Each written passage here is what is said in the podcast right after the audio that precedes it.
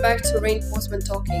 Today we are honored to have Professor of Physics at UCL, who is also Royal Society University Research Fellow and an alumni of UCL Physics and Astronomy Department, Professor Ryan Nichol. Hello. Hello. Ryan's work mainly focuses on experimental neutrino physics. To elaborate, neutrinos are small particles, fermions, that interact via weak forces and gravity. They have small mass and are electrically neutral, hence the name neutrinos. One might question their importance. Neutrinos are produced in nuclear reactors and provide a source of heat for our planet in radioactive decay in the core. Joseph McLean and others wrote in their article just as archaeologists study broken clay pieces to construct a story about the society that produced them, physicists examine neutrinos to learn more about the events and processes from which these subatomic particles have their origins. Experimental neutrino physics measures different properties of neutrinos that may help in understanding the evolution of the universe. AI could be applied to many fields within science, and today we will talk about how machine learning tools could serve for the better in particle physics. In what ways can AI methods be applied to particle physics? Particle physics is one of those disciplines where it very much falls under the, the, the big data heading. So we have and have had for years these enormous particle accelerators that can produce, you know, terabytes upon terabytes of data per, per millisecond. And for a long time, particle physics was right at the forefront of developing new uh, machine learning techniques, such as some of the first neural networks, because they were just trying to work out ways of trying to keep up with this enormous, enormous flow of data. And I would say it's only in the last kind of maybe uh, decade or so that things have switched around from particle physicists kind of teaching computer scientists about how machine learning works to the other way around. And we're really starting to gain great um, insights from the, the enormous developments that have gone on in machine learning, in computer science, in image processing, etc. Yeah, I've heard in one of your uh, articles you use multitask deep, deep uh, neural networks. Could you please explain what sort of neural networks they are and how could they be applied? So probably our most successful recent use of, um, of deep neural networks is when on one of the experiments I work on, which is called NOVA, which is uh, uh, this long baseline neutrino experiment. So we fire these subatomic, subatomic particles through the Earth from near Chicago to almost a thousand kilometers away on the on the Canadian border. And what we get from our detector are effectively these these complicated images of what happens when the particles inside were interacting.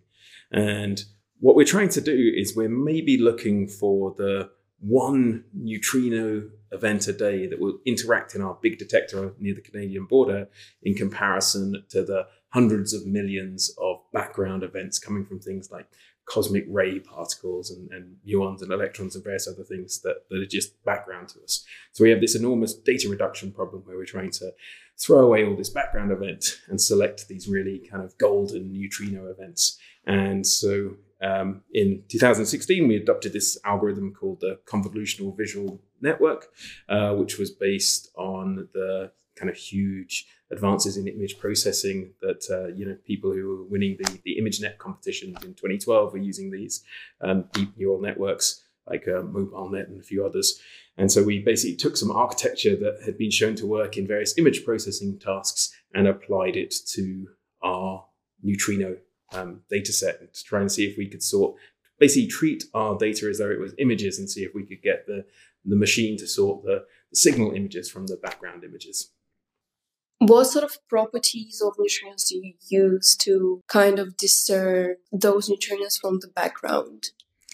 So, I mean, as you mentioned earlier, neutrinos are these particles that only interact via the, the weak force, which means that neutrinos themselves are invisible in all particle um, detectors. So, what you can detect instead is that if a neutrino comes into your detector, and to give you a sense of scale, our far detector weighs something like 14,000 tons, and it's like kind of 20 meters high by 60 meters long, right? So it's an enormous, great big thing. Uh, and what can happen is that the, because these neutrinos only interact via the weak force, they can enter right into the heart of our detector and all of a sudden produce daughter particles in there, things that, uh, that do have electric charge, like the electron or the proton. And so what we're seeing is the signals from these charged particles, but because of the topology where they get to, to suddenly be created in the middle of our detector, we know that it wasn't something coming in from outside because it was only the neutrino that could kind of penetrate that far into our detector. And so, in terms of the actual events themselves, we're just detecting charged particles that we could detect from other places, but because it's happening in the middle of this gigantic detector, we know that, that the only particle that could have got in that far is the neutrino.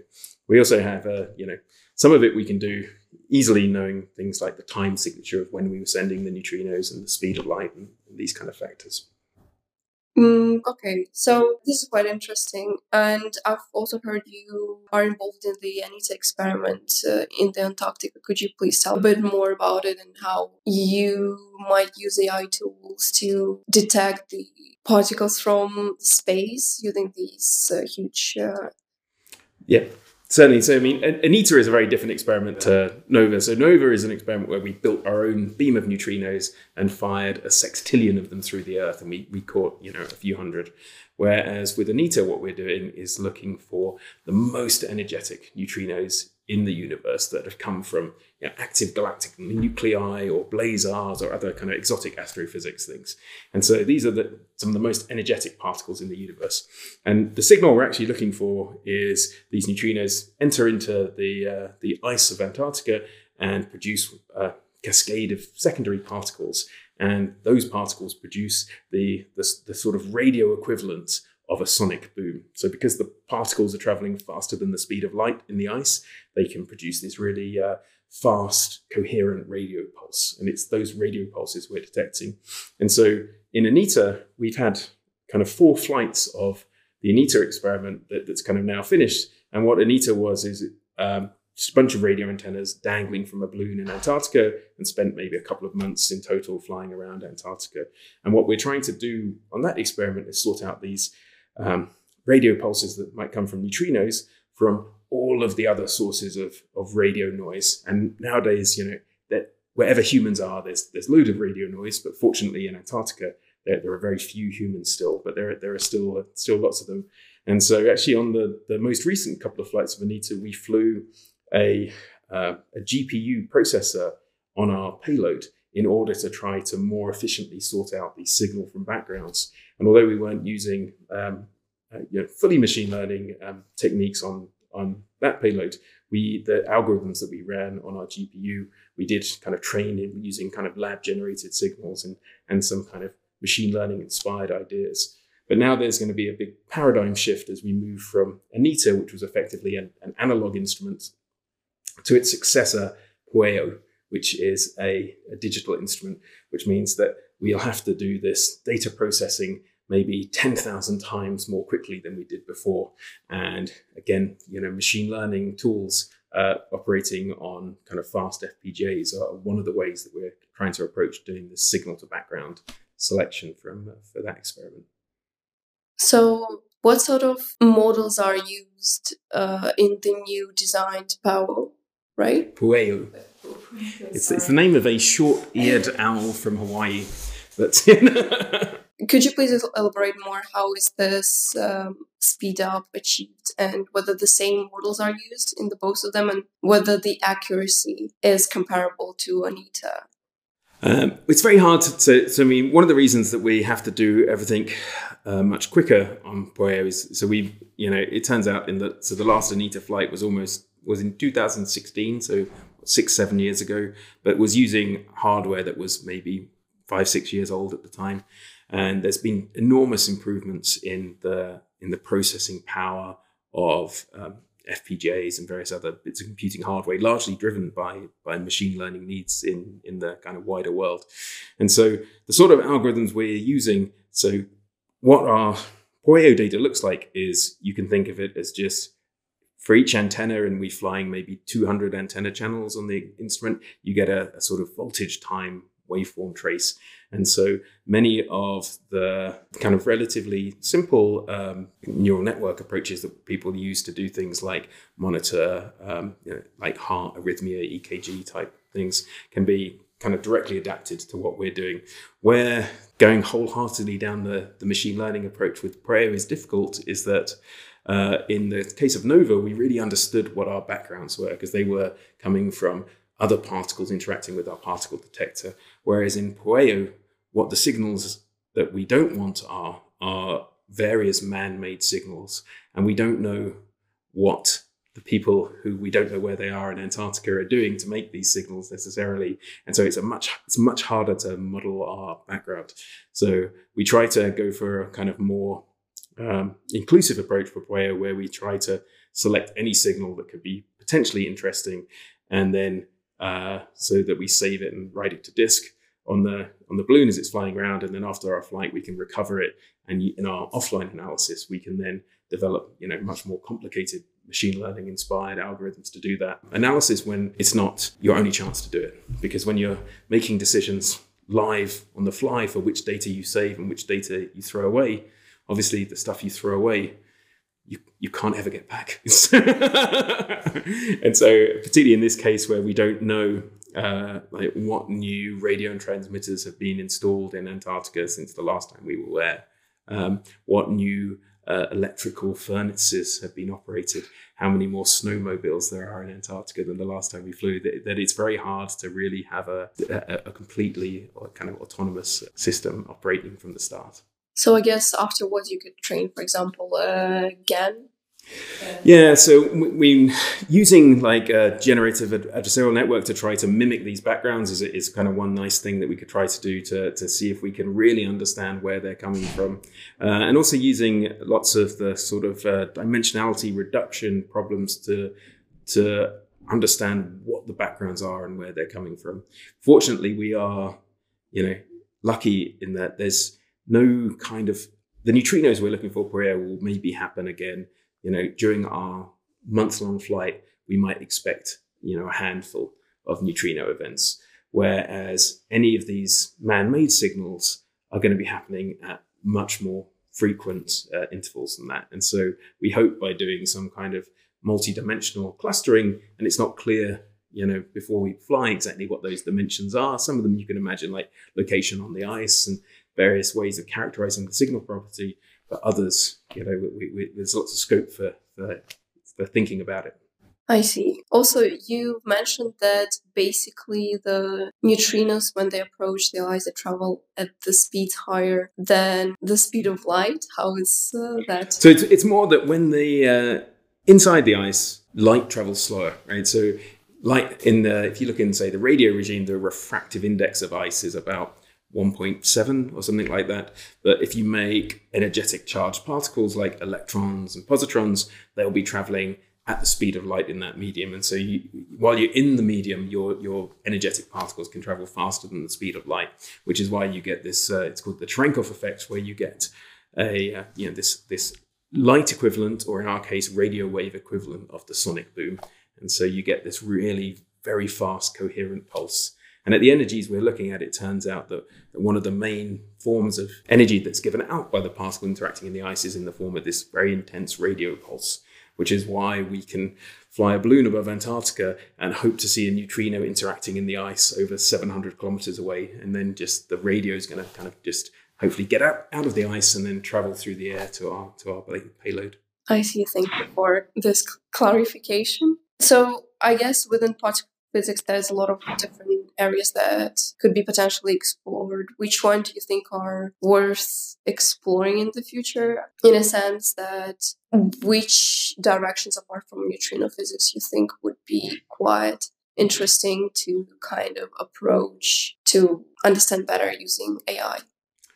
So, I mean, I, I think right now there's essentially no part of particle physics that will not, like the next decade or bit more than that won't be entirely based on AI driven algorithms. And for example, at the out in Switzerland, they have this uh, particle accelerator called the Large Hadron Collider that generates lots of data. And for in the next 10 years or so, they're going to upgrade it so it generates even more data.